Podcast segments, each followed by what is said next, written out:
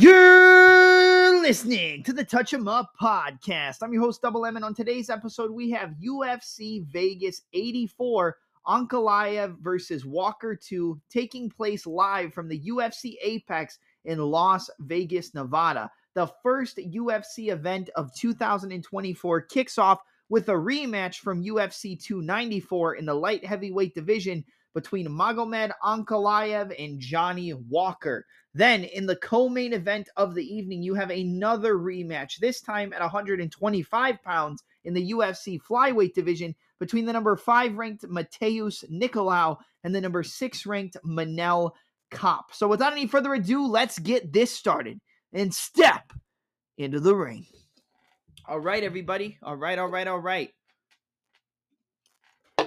We're back with UFC Fight Night predictions, UFC predictions, and I'm excited, man. It's been about four weeks since the last card, UFC 296, and I'm excited to get this going, get this started again. We have this card, and then next weekend we have UFC 297 with the UFC middleweight title bout between Dricus Du Plessis and the champion in Sean Strickland. Um, this is a pretty decent card. I mean, when you look at it from top to bottom, there's not a lot of fights on here that have a ton of cans or like have fights that, you know, people may not know of. I mean, there's a couple that I don't think people are going to care too much about. I mean, if I had to pick, I would say the G- uh, Gene Silva and Weston Wilson fight. And then second to that might be uh, Preston or Farid Basharat versus Taylor Lapilus. But Lapilus and Basharat is going to be a phenomenal fight. Uh, Weston Wilson and Gene Silva, we'll get to that one when, when we get to that bout. Um, Joshua Van filling in to take on Felipe Bunes, who I believe Bunes or Bunes was also on the contender series. And he was supposed to have another bout with somebody on this card, and then the card got shifted around a little bit. But yeah, I mean, you got a lot of good fights on this card. You have contender series fighters like Tom Nolan taking on Nicholas Mota. Uh, Marcus McGee versus Gaston Bolaños. That's going to be a really good fight. Preston Parsons and Matthew Semi the Gemini Sem- Semelsberger. Phil Hawes and Bruno Ferreira is going to be a banger to open up the main card. Uh, Mario Bautista and Ricky Simone is another phenomenal fight. And then the main and the co main event. So there's a lot of good fights to look forward to. I feel like there's a lot of betting opportunities when looking at certain fights on the card. Um, but we'll obviously get to that after we break down the fights. But we're going to kick it off with the first fight of the night between Joshua Van, fearless Joshua Van, taking on Felipe Bunes. You have Joshua Van coming in 9 and 1 as a pro mixed martial artist. Felipe Bunes on the other side, I believe, is 18 and 6 as a professional MMA fighter. I'm going to check this out for you right now just to make sure. Um, I should have had Sherdog pulled up, but again, it's been a minute since we've broken down these fights, so I'm going to be a little rusty, but I'm ready to get this going. Uh, get this going again. So yeah, Felipe Filipino uh, Bunes, 13 and six as a pro fighter. He has 10 finishes out of 13 wins.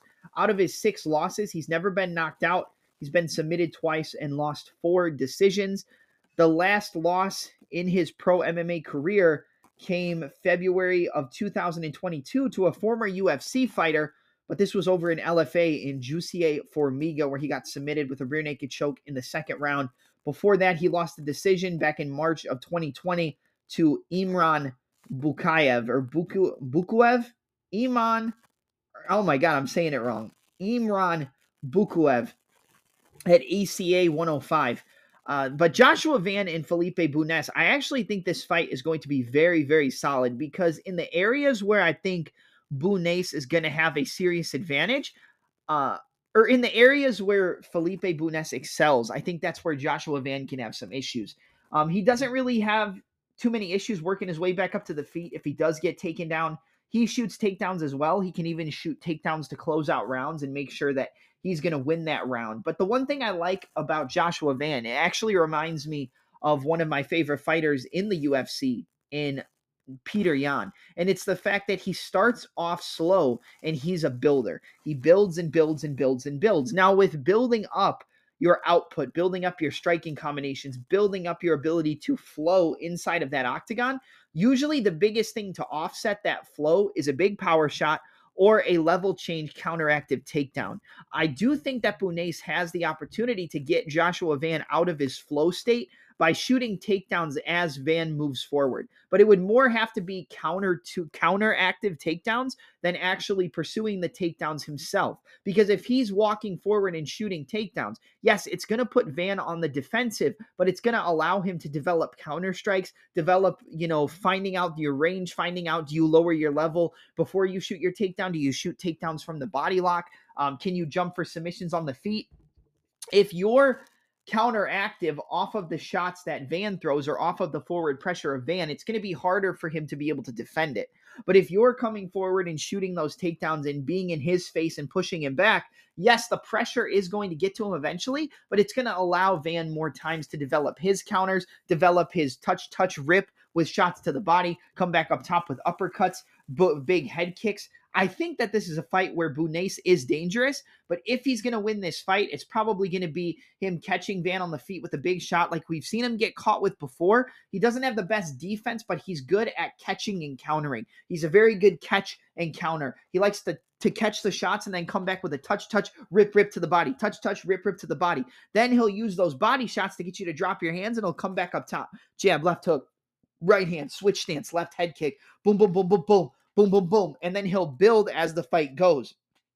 I do think that a wrestling style and a grappling heavy style of Bunes is going to give Van some trouble in the early goings, but I really like this Joshua Van kid. I, I really do. Um, looking at the height, it's only a one inch height advantage for Bunes. Uh, it doesn't have his reach on here because this is obviously going to be his UFC debut. But, you know, with Van coming in against Zhalgas Zhumagulov and, you know, defeating him in that spot, and then coming in in his last fight and going to war with Kevin Borjas, who was another fighter on the contender series, but being able to survive getting knocked down, coming back, landing big combinations, getting on the forward foot, finding the counters, slipping, countering, parrying, and coming back with counters, ripping the body shots. He's very, very solid. He's a very he has a very high fight IQ does Joshua Van. And I think that's going to be the biggest difference here. I think Van is more technical. I think Joshua Van finds opportunities to set up his shots better. And with a fighter who builds up as the fights go on, that's a good thing in terms of UFC level competition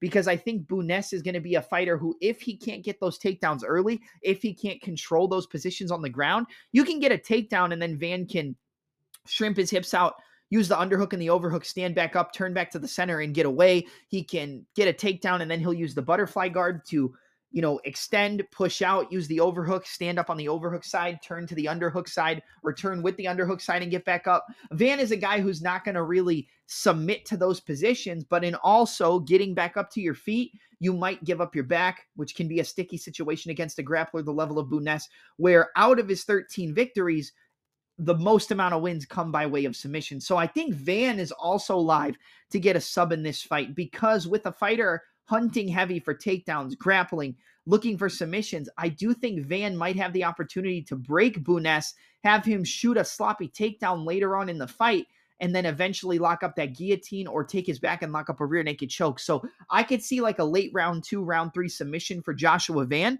who does have submission wins in his career. Um, and I think for Bunes, Bunes has been submitted in some of his losses. He's never been knocked out. Um, I think if anybody can knock him out, it would be a volume striker with the technical prowess and the power of a Joshua Van. Um, but I really like Joshua Van here. I think he should be a much bigger favorite. But I think with respect on the side of Bunes in terms of the the, the betting market, it is a good opportunity to jump on fearless Joshua Van. So I'm going to take Joshua Van to get this done. I'm going to go with a second round submission, actually, a late second round submission. Um, based on the fact that Bunes has never been knocked out, like I said, I think Van, with the forward pressure, with the technical boxing ability, the ability to touch, touch, and rip to the body, and you know, just the technicality overall and the ability to stay calm in the firefight and use his fight IQ, I think he might be able to wear him out with body shots, drop him, cause Bunes to shoot a bad takedown, and then give up his neck for a potential submission. So I'm going to take Joshua Van second round submission. Um, I think Van on the money line is a great parlay piece. And yeah, I, I love Joshua Van in this spot. So Joshua Van, late second round guillotine choke submission. All right, moving on. Nicholas Motta taking on Tom Nolan. Uh, listen, man, I was big on Trey Ogden over Nicholas Mota in their last in his last outing because I knew that if he needed to, he could use his grappling. I knew that he was the more technical striker. He had the better footwork. He used his jab a lot better. And I mean, he picked apart Nicholas Mota for the entire fight. The fact that that fight wasn't an arm triangle choke submission for Trey Ogden or wasn't a clear 30 26 decision for Trey Ogden, um, I mean, it robbed me because I had Trey Ogden on the money line at like plus 115. Nicholas Mota is powerful. He has a big left hook. We've seen him knock out guys like Cameron Van Camp. He, he closes the distance, kind of a bob and weave style, but he doesn't really use his kicks. He doesn't like to wrestle. He's mainly a one dimensional fighter. And going up against the fighter in Tom Nolan, I think being that one dimensional style of fighter is going to be a recipe for disaster against the Contender Series alumni here. Tom Nolan is not really going to look to use his wrestling. He's not going to look to grapple. He's going to want to keep it on the feet, which is going to give Mota more time to find his openings, more time to land his shots, and potential opportunities for him to catch uh, Tom Nolan with a big left hook. But we've seen Mota get knocked out. We've seen him get taken down and out wrestled. And we've seen him kind of get picked apart until he finds a way to land that big left hook, to land that big slip counter, slip and roll counter. And I don't think those counters are really going to be here against a fighter in Tom Nolan, who, although he only is coming off a win on the contender series, and you do have to take that into consideration, I don't think Nicholas Mota is that good. I really don't. I think that Tom Nolan is going to be able to use his range, be able to use his distance. Um, he's going to be coming out in that southpaw position, so that outside foot is going to be there. He's going to be blasting that left inside kick blasting the left kick to the body. I would say more to not attack the inside kicks because you don't want Mota to brace and then counter with a big left hook. But I think with the reach, the range, uh, 6'3 compared to 5'9, 73 inch reach to 70.5 inch reach for Nicholas Mota. So a two and a half inch reach advantage, or uh, yeah, two and a half inch reach advantage for Tom Nolan. I think Nolan's going to find the opportunity to land that straight left hand He's going to be looking for the jab. He's going to be landing those front kicks up the middle. He's going to attack that inside kick, and he's going to be able to outbox and just keep Nicholas Mota at distance until he runs into a big straight left hand or a big overhand left as he rushes in and gets countered and knocked out. I think Tom Nolan is going to put a stamp on his UFC debut and knock Nicholas Mota out cold. Now, Mota's always going to be live for a knockout. He's always going to be live to land a big left hook, to land a big right hand, to get on the inside. But that's the problem with a fighter in Tom Nolan. Tom Nolan is going to be using that lateral movement. He's going to be looking for that outside foot positioning with the lead foot to line up that power backhand, to line up that power back kick, to line up those front kicks to the body, to attack the inside kick, come back with the check hook, come back with a left kick to the body. He's going to be using that footwork and movement, which is something that Nicholas Mota doesn't really have. Mota is kind of a forward pressure, all gas, no brakes. He doesn't really cut his opponents off. He doesn't really look to, to trap his opponents in any way. He just kind of looks to rush forward, land big counters. It is dangerous. There's always an opportunity that Nolan gets countered, but I think the the distance management, the control, the overall higher level of weapons on the feet is going to make Nicholas Mota's best chance to win his best chance to get finished as well. So I like Tom Nolan here. I think Nolan's going to land a big counter straight left as Mota tries to class the uh, close the distance and crash the pocket. And I think we're going to get a first round knockout here for Tom Nolan. Uh, I think he is around the favorite price tag, like a minus 300. I think he's a decent parlay piece, but um, if I had to pick between him and Joshua Van, I would say Van would probably be the better parlay piece between the first two fights that we've broken down. Um, I would look for Nolan in round one, round two, Nolan inside the distance, or Nolan by knockout in round one. I think those are probably your best options, but I do think he finds the chin of Nicholas Mota, who's had his chin cracked multiple times before and uh, lands that big straight left on his chin and knocks him out. So give me Tom Nolan, first round knockout over Nicholas Mota. Up next, we move to a fight in the featherweight division between Weston Wilson taking on Gene Silva. I'm going to keep this short and sweet. Gene Silva's around a eight to one favorite, nine to one, minus 800, minus 900. Weston Wilson, you know, coming out of Wonder Boy's gym, very light on the feet, very in and out heavy style of movement. Um, he does have grappling in his back pocket. He likes to grapple. He likes to go for submissions. I think this is a fight I would stay away from in terms of the betting market. Like, if I was going to throw something on it, I feel like I would probably put a little bit of money on Weston Wilson by submission or Wilson inside the distance, just because I feel like the only upside in this fight is to bet the underdog. but I don't really see Wilson getting the job done here. I think Gene Silva is going to walk forward. He's going to crash the pocket. He's going to be looking to push Weston Wilson back, get him to panic shoot, get him to panic wrestle, control the distance, get him to do something he doesn't want to do. And then he's going to land his big straight punches, the hooks, um, the knees to the body, the kicks. And if it does go to the ground, even though I would say Weston Wilson is the, the higher level grappler, I still think Gene Silva has the ability to hang with Weston Wilson. And if he hurts him on the feet, I think there is a potential that he could lock up a submission and even submit a guy in Weston Wilson who's known for his grappling and submission game. Um, I like Gene Silva here, but I do not like betting this in any regard. Um, I would say if I was going to bet it, I would probably take under one and a half rounds because I think this fight ends early, and I think it's Gene Silva either knocking out Weston Wilson or hurting him bad with a big shot on the feet and potentially locking up a sub.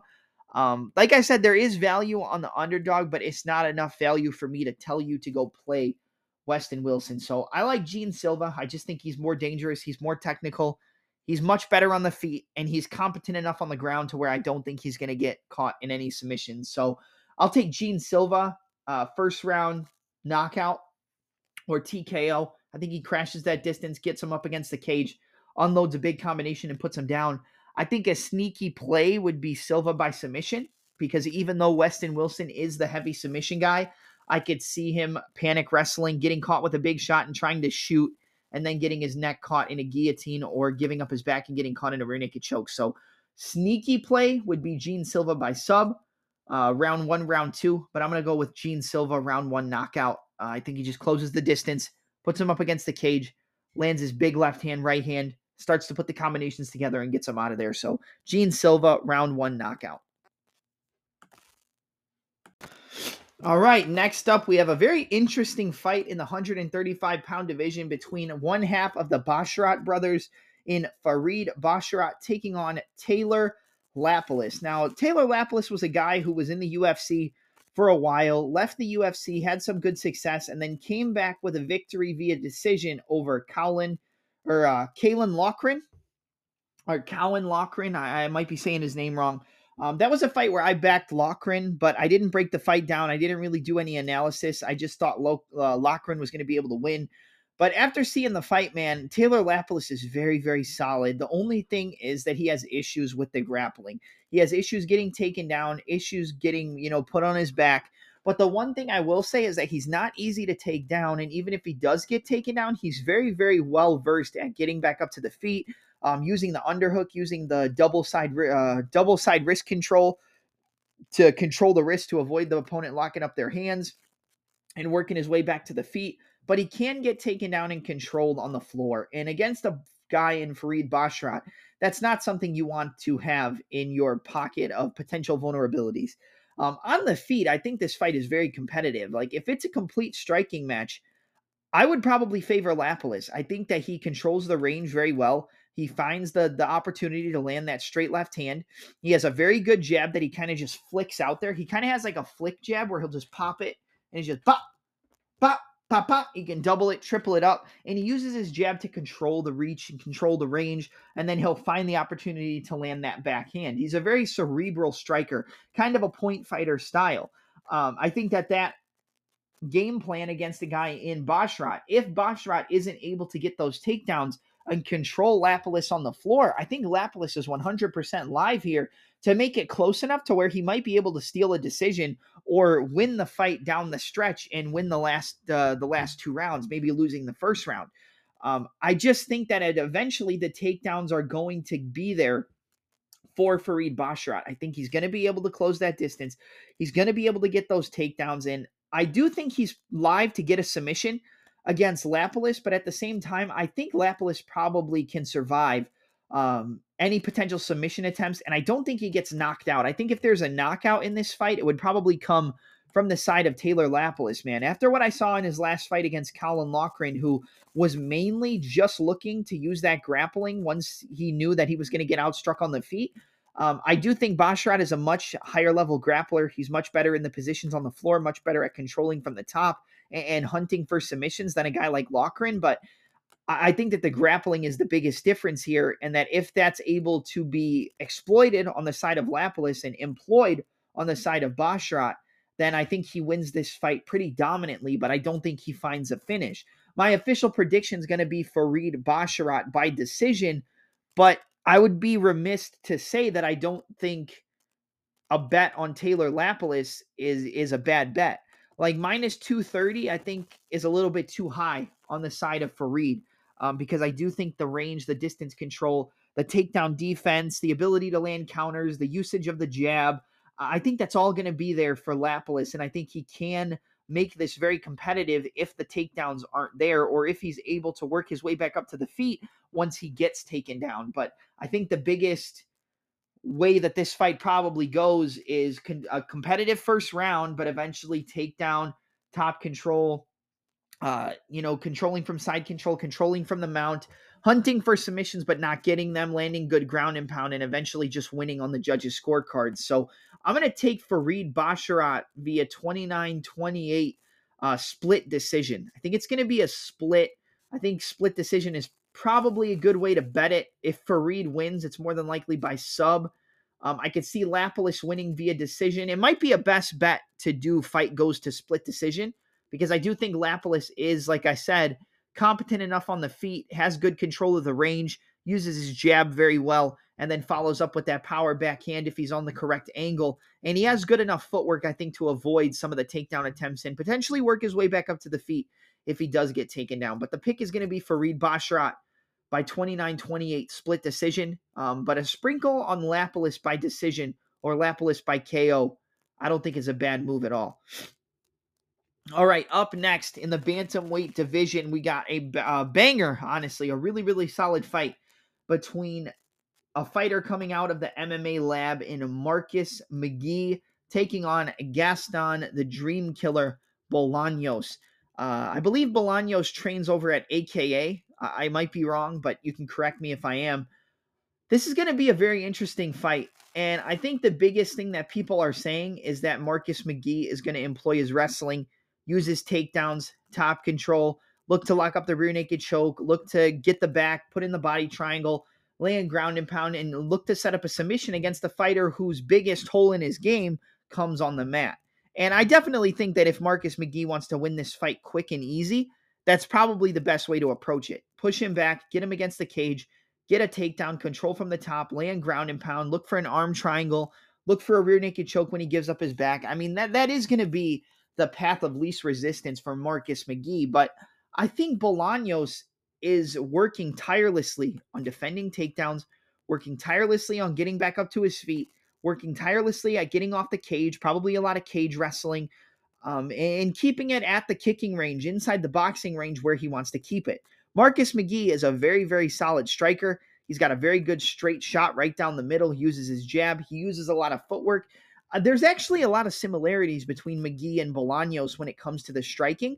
I just think that Bolaños is more well rounded and he's a little bit cleaner than Marcus McGee on the feet. If this fight isn't showcasing any grappling, then I would say Bolaños probably wins it.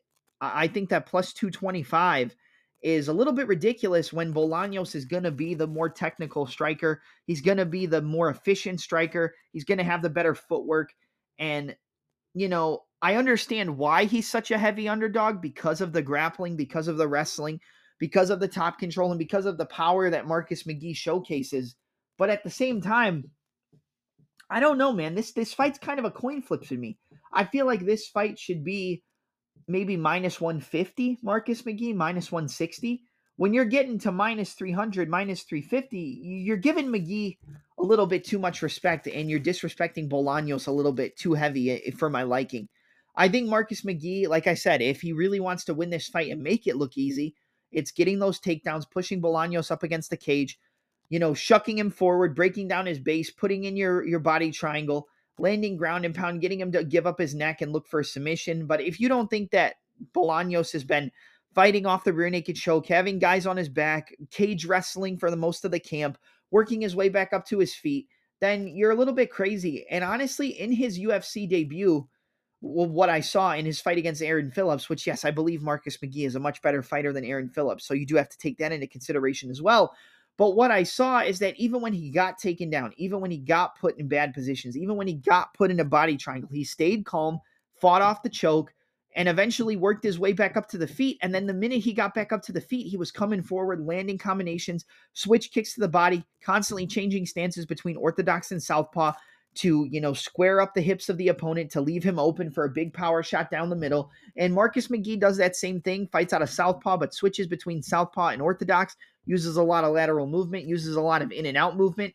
But I think the kicks are going to be the biggest difference on the feet in terms of the striking. Um, I think the body kicks, the leg kicks, I think we're going to see a lot of calf kicks from Bolaños, but he's going to set him up with a lot of switch step feints, a lot of switch 45, switch back to the original stance to square up the hips, a lot of footwork battles in this fight. And I think that's where Bolaños is going to have the biggest advantages in the footwork, in the ability to set up shots and walk McGee into certain shots. Um, seven and three for Bolaños, eight and one for Marcus McGee. I'm not saying that McGee can't make this look easy, but I think if I was going to be making a pick here, I feel like Bolaños might be the better overall pick. Um, in terms of betting, it's it's all Bolaños or McGee by submission. I mean, that's kind of how I see it in terms of betting it. Um, it would be Bolaños money line or Marcus McGee by submission. But when I look at the fight overall, I do think Marcus McGee can get the takedowns. I do think he can control Bolaños from the top position, but I think I have to side with Bolaños here. I'm going to go with the big underdog at plus 225. It, it, might be different now, but I think Bolaños is a lot better than people are giving him credit for. I think he's tirelessly been working on his takedown defense, his get up game, his cage wrestling. And I think he can outpoint Marcus McGee on the feet. And I even think he can land a big shot on a counter and potentially drop Marcus McGee and get him out of there. You know, not saying we've seen McGee get finished, you know, not in the UFC, but just in his MMA career overall. But I think McGee can get caught, you know, being a little overconfident against a, a fighter who has the striking level of Bolaños with hundreds and hundreds of kickboxing fights. So, and some experience in MMA, spinning elbow knockouts, etc. I would say probably don't look for a lot of spinning techniques in this fight because McGee's more than likely going to mm-hmm. follow it and try to take your back, just like Alexa Grasso, Valentina Shevchenko, just like we saw in the fight with Aaron Phillips and Bolaños. I think he's going to look to follow that spin and take his back, get the takedown, put in the put in the hooks, and go from there. But honestly, man, I think I'm going to side with Bolaños. I just see a little bit more of an upside on the side of Gaston Bolaños because I think he knows what to expect from McGhee, and I think that he can hang with McGee on the feet if it does become a full striking match, and he's going to be able to land the cleaner, more effective strikes over 15 minutes, potentially even knocking out Marcus McGee because of his technical prowess and his power when he puts his combinations together. So I'm going to take Gaston, the Dream Killer Bolaños via decision in this fight. Um, I could also see a KO. Um, if McGee wins, like I said, it's more than likely going to be a submission. But give me the Dream Killer. Give me Gaston, the Dream Killer Bolaños to win this fight via 29 28 unanimous decision. Up next, we've got a battle in the welterweight division between Matthews, Semi, the Gemi, Semelsberger, taking on Pressure Preston Parsons or Preston Pressure Parsons. 11 and 6 on the side of Matthew Semelsberger, 10 and 4 on the side of the underdog in Pressure or Preston Pressure Parsons. I'm going to be honest. I know what people are going to be thinking. Preston Parsons has been knocked out before. Matthew Semelsberger has a phenomenal right hand Eh, but the thing is with semi, that's kind of all he's got. And it wins him fights because of how fast, how clean, how efficient it is, and how he can win win rounds that he's clearly losing just by landing that big power right hand. But eventually that one singular weapon gets found out and you get beat by a more well-rounded fighter. And that's what I see here in the plus 110 underdog and press uh press ugh, Preston Parsons. I can't talk. That's what I see in Parsons, man. Parsons has a win over Roman Dolidze. Um, let me just double check that, but I'm pretty sure Preston Parsons had beat Roman Dolidze by decision. Let's see. Um,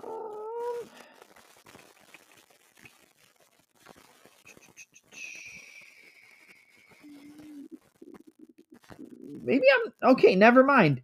I thought somebody said that he had a victory over Roman Dolidze, but it does not look like I'm correct there. So maybe I'm wrong. He has a unanimous decision win over Evan Elder. Uh, lost a split decision to Trevin Giles. I bet Giles in that fight. I just watched it last night. I think Giles did do enough to win that fight. He got knocked out in the first round by Daniel Rodriguez. Um, I could have sworn somebody said he had a win over Roman Dolidze, so I must be crazy because it's not here. He got knocked out by Mike Perry uh, early on in his UFC or uh, MMA career in the first round. Uh, he's got a lot of wins by submission, armbar, armbar. He actually has a uh, armbar submission win over Ignacio Bahamondes.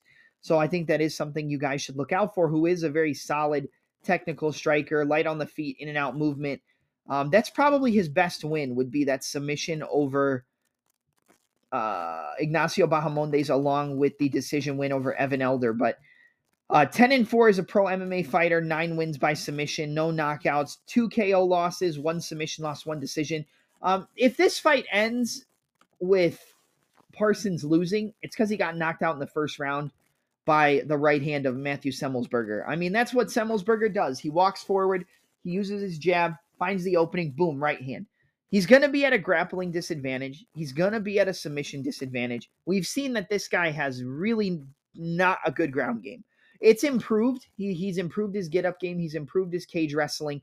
But against a fighter who's going to be looking for the grappling and wrestling, who's going to be looking for the takedowns, I think the pressure of Preston Parsons, as long as he avoids that big right hand, which is the million dollar question, he can win this fight. He can get a submission. He can get a ground and pound TKO. Um, he can just outgrind Matthew Semelsberger. The fighter who's going to be pushing the pace, Preston Parsons. The fighter who's going to have more output, Preston Parsons. The fighter with the better wrestlings and takedowns and submissions, Preston Parsons. Um, the fighter with the bigger power, Matthew Semelsberger. And power is always the great equalizer. But if Semelsberger can't find the pathway for that big right hand, he's going to get taken down. He's going to get pressured and he's going to get put on his back and potentially submitted. Um, I think Preston Parsons wins this fight. I'm not supremely confident in it because of the power that Matthew Semelsberger has in that right hand, and based on the fact that we've seen Preston Parsons get knocked out before. But he's got decent boxing. He puts his combinations together. He walks forward. He can take big power shots and come back. I think the upside is all on the side of Preston Parsons because you know that if Semelsberger can't land that big right hand, he's not going to win the fight.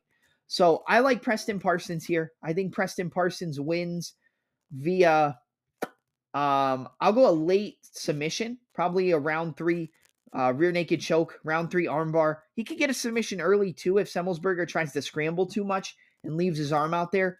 But I'll go with a third round submission for Preston Parsons. But I think Parsons is the better fighter. He has more weapons. He he's more technical overall. Um, better grappling, better jujitsu, better threatening submissions on the ground, better on the ground if he does take down Semelsberger. And he doesn't have to worry about really a wrestling threat from semi. He just has to worry about the big power in the right hand. So I don't think Matthew Semelsberger finds the right hand. If he does, it's probably in round one. So I would say uh, Matthew Semelsberger, round one knockout, or Preston Parsons, the round two, round three submission, or Preston Parsons in round two, round three would probably be your best bet. But I like Parsons here. I like Preston Parsons as the underdog. Um, I think he's got a lot of upside in this fight, and he's the overall better fighter. He has so many more weapons than Semelsberger. It's not even funny. And I like going with the fighter that has more tools in his back pocket most of the time. So give me Preston Pressure Parsons to defeat Matthew Semi, the Jedi Semelsberger, via a round three armbar submission or a rear naked choke. I think he gets a round three sub. Could be early as well, or it could go to decision, but I like Preston Parsons here uh, to defeat Matthew Semelsberger. All right, now we get to the last fight on the prelims in the heavyweight division between Andre the Pitbull Arlovsky taking on Waldo Cortez Acosta, Salsa Boy. Salsa Boy versus the Pitbull. Listen, man, uh, this is going to be a Waldo Cortez Acosta pick all day. I'm going to be honest. I don't think Andre Arlovsky is going to outpoint Cortez Acosta over 15 minutes. I think Andre Arlovsky should not be fighting anymore. He's 34 wins, 22 losses, two no contests. A lot of his recent losses come by knockout, come by submission, come by being finished. And I think Cortez Acosta has that power, that one hitter quitter knockout ability where he's probably going to catch Andrei Arlovsky in the first round and put him down. I mean, I could see Andrei Arlovsky winning, but if he wins, it's going to be by outpointing Acosta, avoiding the power, and winning a decision. And I don't think Arlovsky's going to last 15 minutes against a fighter with the power and technical striking ability of Cortez Acosta. So, I mean, Cortez Acosta is minus 500. I think it makes sense in this in this position. I think if you're playing Andrei Arlovsky at this point, you only play Arlovsky by decision. But in my opinion, you're kind of burning your money. I'm going to be honest. Uh, so I like Cortez Acosta. I think he's going to be the more powerful fighter. He's the younger fighter. He has less miles on his body. He's faster, cleaner, more powerful. I mean, I think every upside on this fight, aside from point fighting, comes from Waldo Cortez Acosta. So I'm going to take Waldo Cortez Acosta round one knockout. I think he's just going to walk down Andrei Arlovsky, find the openings, land a big power shot on the feet, um, put his hands together in beautiful boxing combinations, and eventually just crack Arlovsky on the chin with a chin that's been cracked multiple times before. So I like Waldo Cortez Acosta here, first round knockout. And I mean, there's not really much else to say in terms of breaking this fight down. All right, up next, we move to the first fight on the main card and a very, very interesting matchup in the middleweight division between Phil Hawes taking on Bruno Ferreira. Ferreira's coming off that loss via first round knockout to uh, Ruzi Boev. I forgot his first name, but uh, lost to Ruzi Boev in that fight. Um, I picked Ferreira in his fight against Ruzi Boev. He got knocked out in the first round, got the kick caught, got punched, hit his head off the mat on the way down, and got knocked out.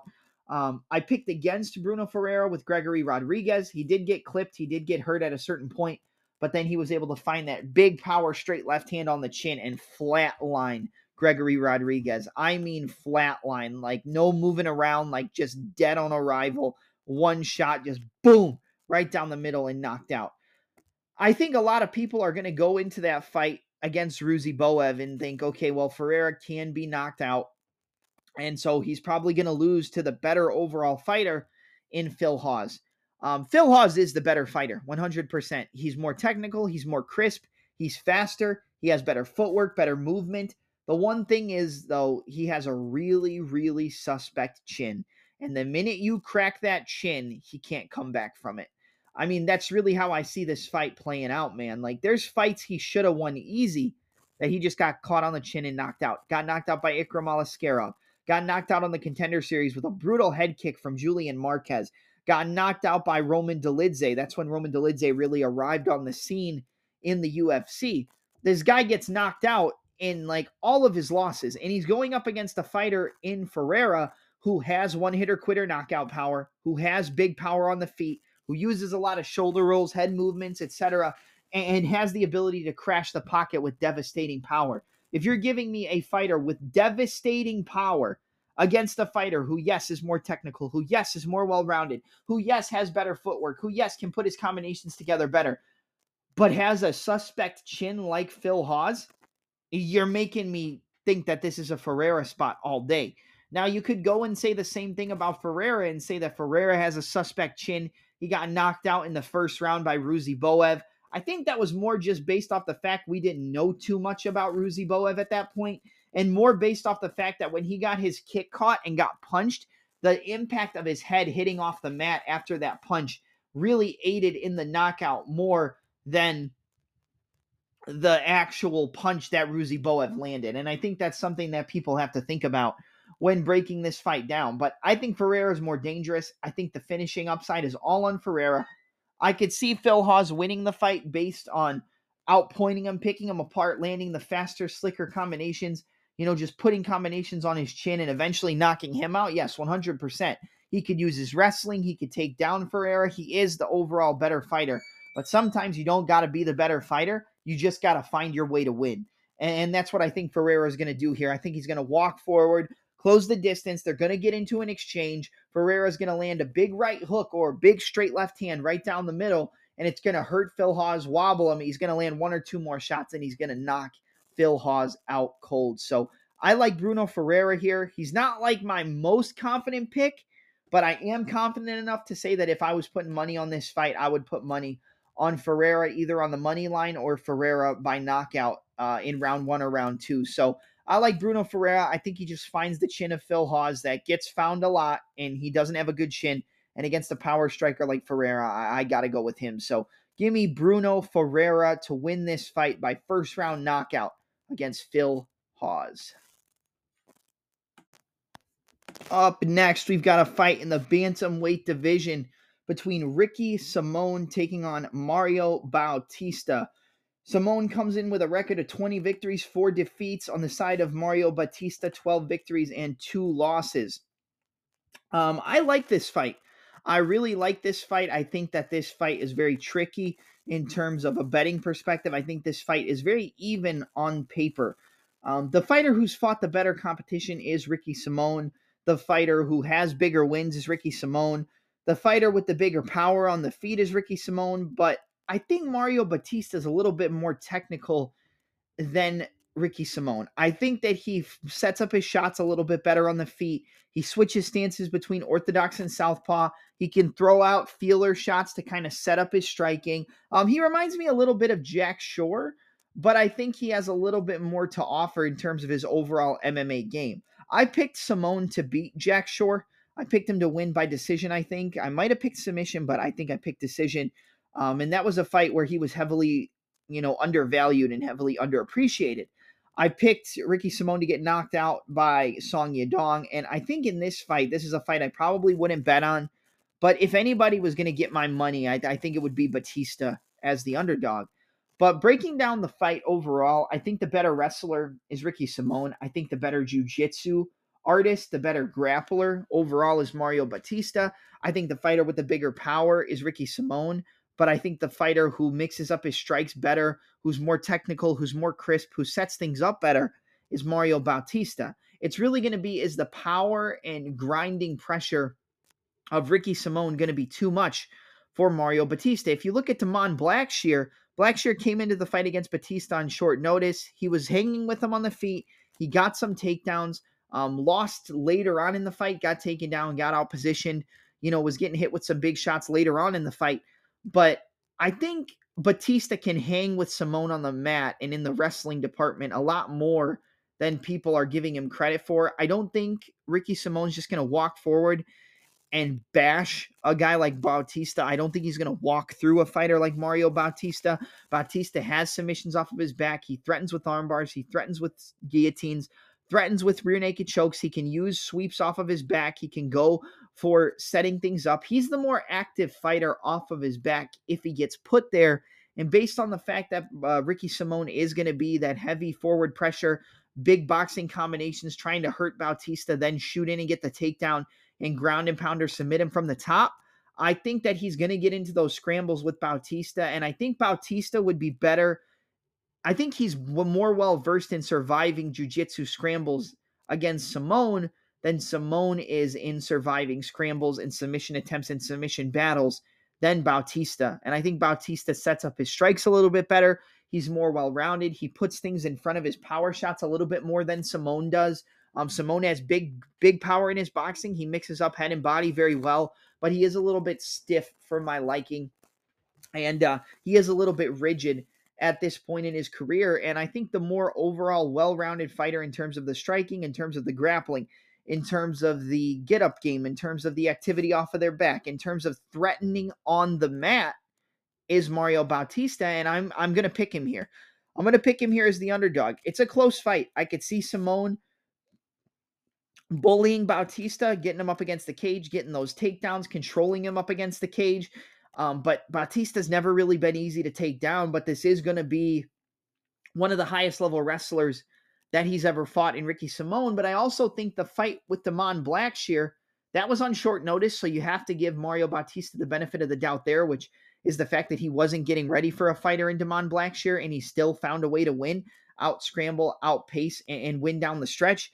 I think the pace of mm-hmm. Simone might be a little bit too much for Bautista, but I think that the Damon Blackshear fight was a very good litmus test for getting ready for a fighter in Ricky Simone. I think Simone is a little bit is going to be a stronger version of Damon Blackshear, but I also think that Bautista is going to have the bigger moments. He's going to be more active. He's going to land more shots, and I think he kind of just outpoints and outworks Simone in terms of overall variety of strikes and submission attempts off of his mm-hmm. back and, and wins this fight via a close decision. Um, I'm going to go Mario Bautista 29 28 unanimous decision. I think it's going to be close. I don't see a finish in this fight from either guy. I think the fight does go all three rounds, but I like the plus 130, plus 140 underdog in Mario Bautista. He's just a little bit more technical, he's a little bit cleaner. And based on the fact that he has that submission threat off of his back, he's active in getting his way back up to his feet, and he's active with threatening off of his back if he gets taken down. I like that against a fighter who's going to look to employ that nose to the grindstone forward pressure, takedowns, and, and just trying to hold position like a Ricky Simone. So, of course, he's going to threaten with submissions if he gets the opportunity. He's going to look to lay in ground and pound, but I think the more active fighter on the mat, whether it's on top or on the back, is going to be Mario Bautista hunting for those submissions. So, I, I could see Bautista locking up a sub, but I'm going to go 29 28 unanimous decision for the underdog in Mario Bautista here over Ricky Simone. Up next, a lightweight bout between Jim A10 Miller taking on Gabriel Benitez. Uh, I'm going to keep this short and sweet. I feel like Benitez should win this fight, but I think Jim Miller is going to find a way to get this done. 36 wins, 17 losses, one no contest for Jim Miller, 23 victories, 11 losses for Gabriel Benitez. In the UFC, Gabriel Benitez is getting finished. He's getting knocked out. He's getting put down. And I think Jim Miller's a fighter who didn't have a lot of knockout power early in his career. Most of his finishes came by submission. But the later into his career he's gotten, he kind of had like the reverse Cowboy Cerrone effect. Like Cowboy Cerrone declined rapidly with age. And I feel like Jim Miller kind of sucked up the success of what a Cowboy Cerrone was thought to be. And he's developing power, he's developing knockout power, he's developing big shots. He has submission threats, he has knockout power on the feet and he can push forward and crack fighters on the chin. Benitez is going to have a big kicking advantage. But we've seen Jim Miller use very solid leg kicks in his MMA career. I mean, even using the calf kick back against Dustin Poirier and kind of destroying Poirier's leg in that fight, where a lot of people just thought Poirier was going to run right through a fighter like Jim Miller. But he made it a very, very close and competitive fight. Jim Miller is going to be the more well rounded fighter. He clearly has more experience uh, in terms of UFC level experience. They want him to be on UFC 300. I think that this is a, a case where maybe the overactivity of Miller's going to bite him in the ass and he gets finished by Benitez, who has very solid, powerful kicks, left body kicks, left head kicks, good straight punches down the middle, good boxing. And he's very, very powerful. He might be able to put Jim Miller out with a body kick, a head kick in the first round 100%. But the longer the fight goes, the more well-rounded fighters Jim Miller, the more the fighter with more ways to win, in my opinion, is going to be Jim Miller. And I think Miller's going to be able to kind of break Gabriel Benitez. I think he finds a big straight punch right down the middle, cuts that angle, cuts him off, and just bombs away on his chin.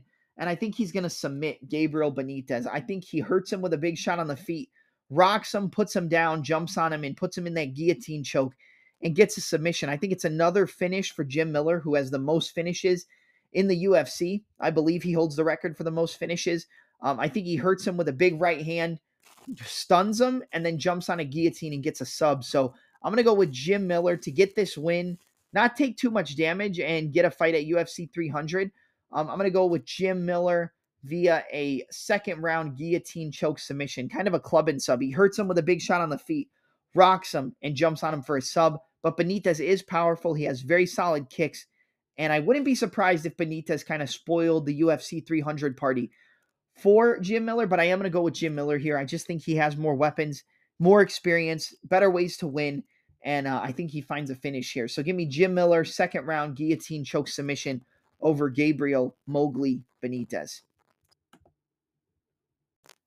All right, now we move to the co-main event of the evening in the flyweight division, a rematch between the number five ranked Matheus Nicolau taking on the number six ranked Manel Starboy Kape. Uh, listen, I went back and watched the first fight, and I thought it was clearly round one Nicolau, clearly round two uh, Manel Kopp, and then clearly round three Matheus Nicolau. It was a split decision. The judges gave it to Nicolau. I think a lot of people complained about that. But if you go back and watch that fight, In the second round, Manel Kopp was piecing up Nicolau. He was landing bigger combinations. He was catching him at all angles with uppercuts, uh, with with left hooks, with right hooks, with, with little short shots. The best weapons from Manel Kape were his little short shots, finding angles, little stutter step, bang, side movement, bang, lateral movement, pop, pop, pop, pop. And it was just little short technical shots that caught Matheus Nicolau, and that's what hurt him. And then he got too wild, got too over aggressive, and would swing wild with his shots. And that's where Nicolau was able to technically counter him with jabs, with right hands, with big left hooks, with switch stance left overhands. It was countering in between the wide shots of Manel Kape. I believe the more technical fighter is Matheus Nicolau. I believe the more well rounded fighter overall is Matheus Nicolau. Nicolau got knocked out in his last fight by Brandon Royval with that knee right up the middle. Got hit with a knee. It was like a jab into a knee or a knee into an elbow, some type of thing, and it knocked Nicolau out cold. Um, I played the under two and a half in that fight, along with playing Nicolau, so the under hit, but Nicolau did not. I've always been a big fan of Nicolau. I think that he is one of the most technically well rounded fighters in the flyweight division. I think he picks his shots very well. He uses his jab, he uses his check hook, he uses his one two. He has a beautiful left hook, whether he goes two, three, one, two, three, jab, hook, whether he check hooks and pivots. That lead hand is very, very solid. And the inside and outside calf kicks of Nicolau as well. The one thing he used in the first fight with Manel Kape was the takedowns off the forward pressure of Manel Kape. I believe if he goes back to the wrestling and mixes up those takedowns, it's going to make Manel Kape a little bit too gun shy. But I also think this might be a case where Manel Kape is coming into this fight a little bit overconfident, which can bite him in the ass against a fighter as technically proficient as Matheus Nicolau. Manel Kape is going to be coming in high off his last fight, he probably wants to set up a fight with Kai Kara-France. He's looking to get a title shot. He, he's talking a lot of trash. Uh, in his last fight against Felipe Dos Santos, who came off the contender series, um, he won the fight pretty clearly, but Dos Santos was landing big shots, big right hands, big left straights, big one twos down the middle, and he wobbled. He stunned him in El Cop. He wobbled him, his legs and stunned him. Matheus Nicolau gets hurt, gets wobbled all the time. I would say the more durable fighter at this point is Manel Kape.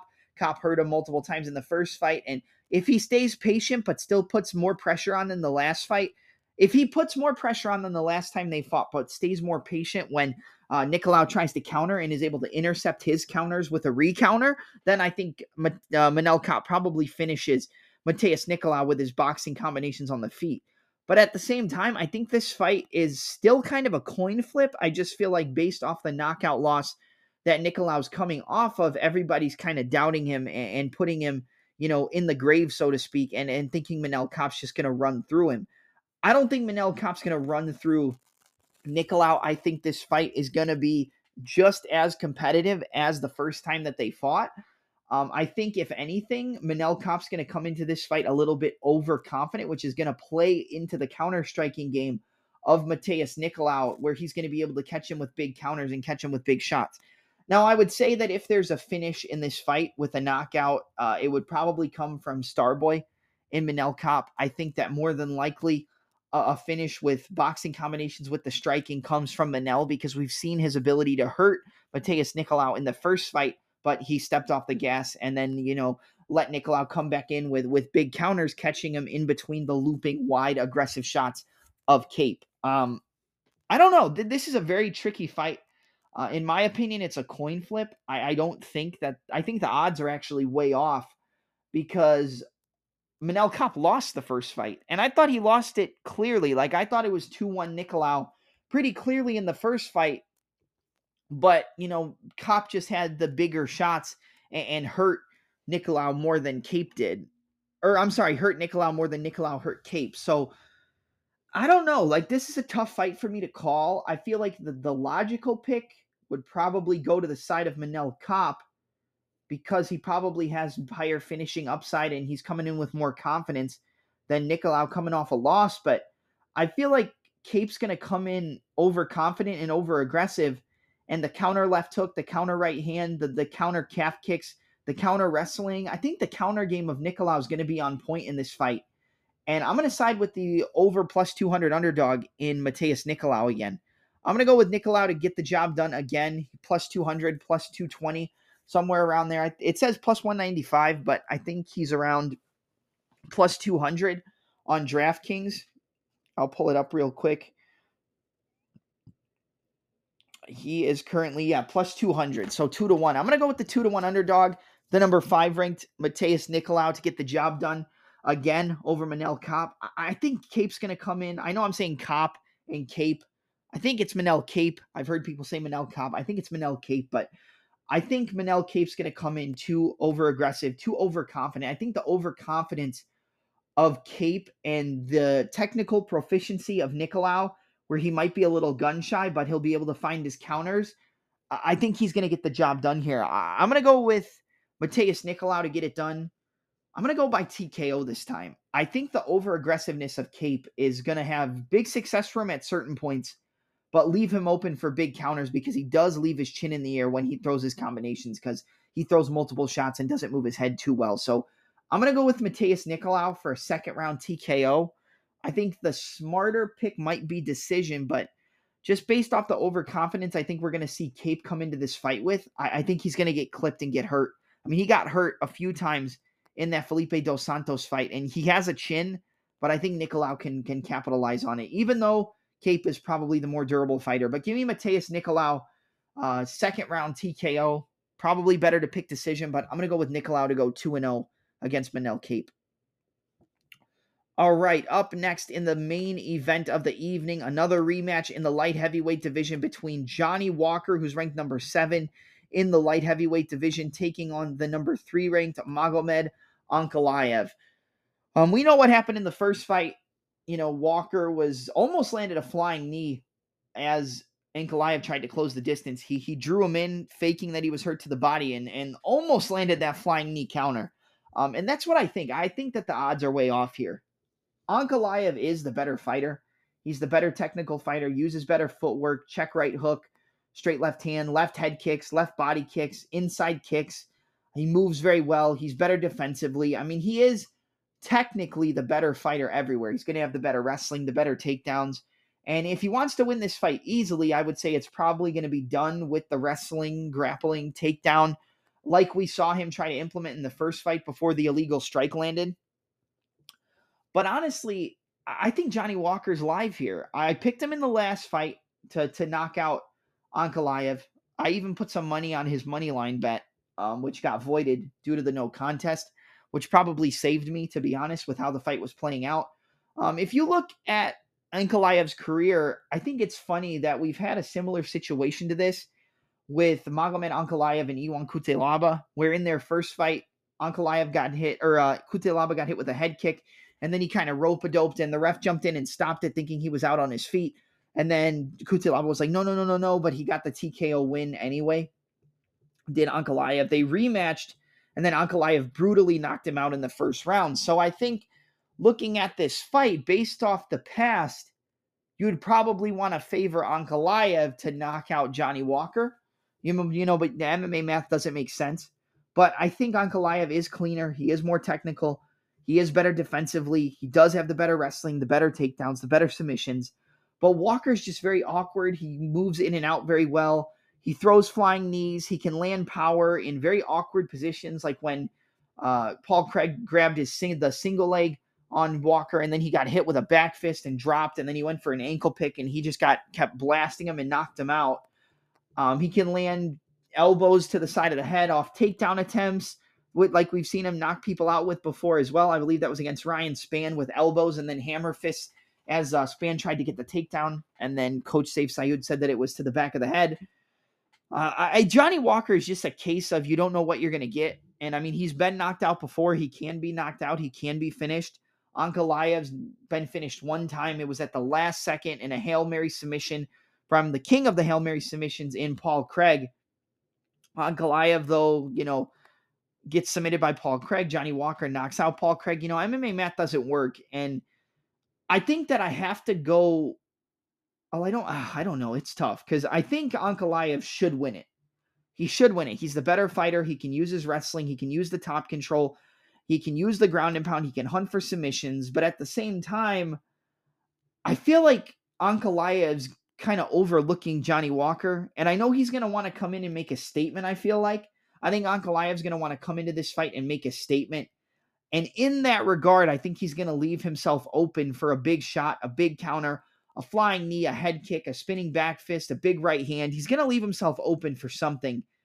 And I think Ankalaev's just patient approach and point fighting style is going to bite him in the ass in this fight against Johnny Walker. I'm going to go with the plus 350 underdog in Johnny Walker. Do I think it's the best bet? Do I think you should run to the window and bet it? No. Do I think Ankalaev probably wins it more times than he doesn't? Yeah. I mean, on paper, he probably does. But I think Johnny Walker just has that awkward style and awkward ability to just catch Ankalaev with something that he doesn't see coming. I mean, you saw it in the last fight with the body shot. He faked and then almost landed that flying knee. I, I, it's tough.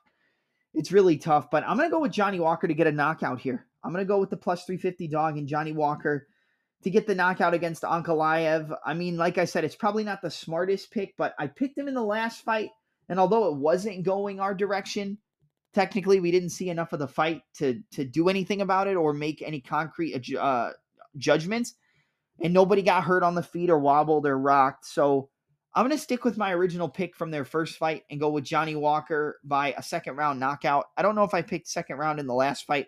I think I probably did. I might have picked first. But I'm going to go with Johnny Walker, second round knockout. I think he lands like an awkward elbow as Ankalaev shoots a takedown or goes for a single leg, like a back fist or an elbow or a knee.